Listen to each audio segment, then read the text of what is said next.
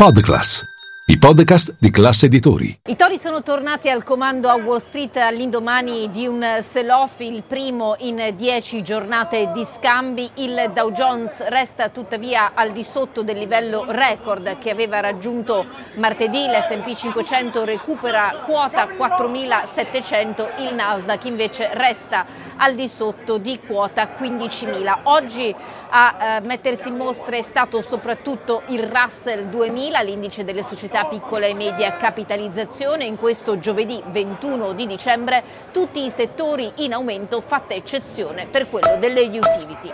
Linea mercati.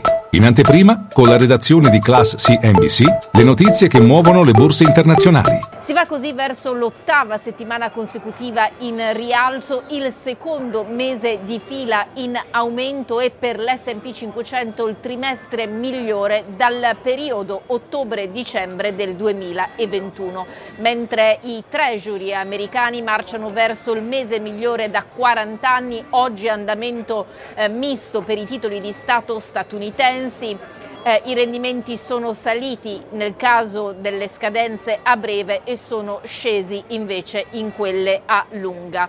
Eh, il 10 anni è intorno al 3,88%, quindi siamo sui livelli di fine 2022. Il tutto mentre ci si domanda se davvero un soft landing è possibile oppure se la caduta dei rendimenti dei treasury sta a indicare che i trader di bond stanno annusando sostanzialmente una recessione all'orizzonte. Di oggi oggi il quadro macroeconomico misto, i sussidi di disoccupazione sono sì saliti di 2.000 unità a quota 205.000, quindi sotto le stime del consenso e restano peraltro a livelli minimi storici, dimostrazione di come il mercato del lavoro mostri tonicità e resilienza.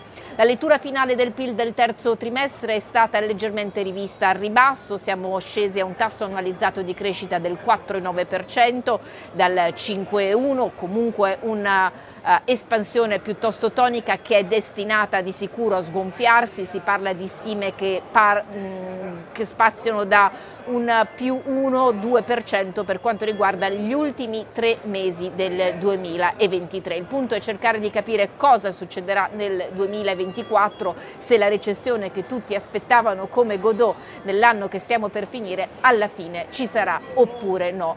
Da notare come il superindice sia sceso a novembre per il ventesimo mese consecutivo e questo non accadeva di fatto dal periodo 2007-2009, quello della grande crisi finanziaria.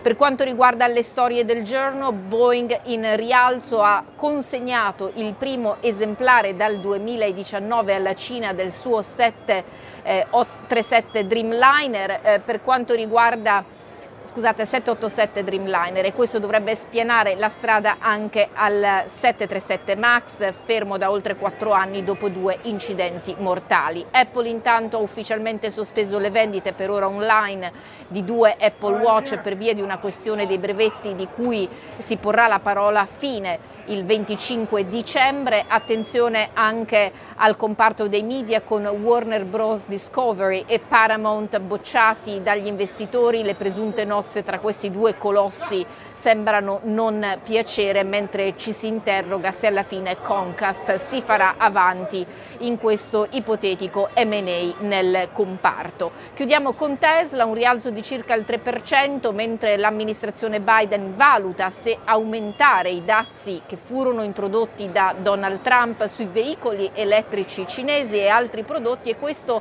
per sostanzialmente potenziare eh, la clean energy degli Stati Uniti. Tesla guadagna terreno anche perché, dicono alcune ricerche, è il titolo più gettonato tra gli investitori retail del 2023.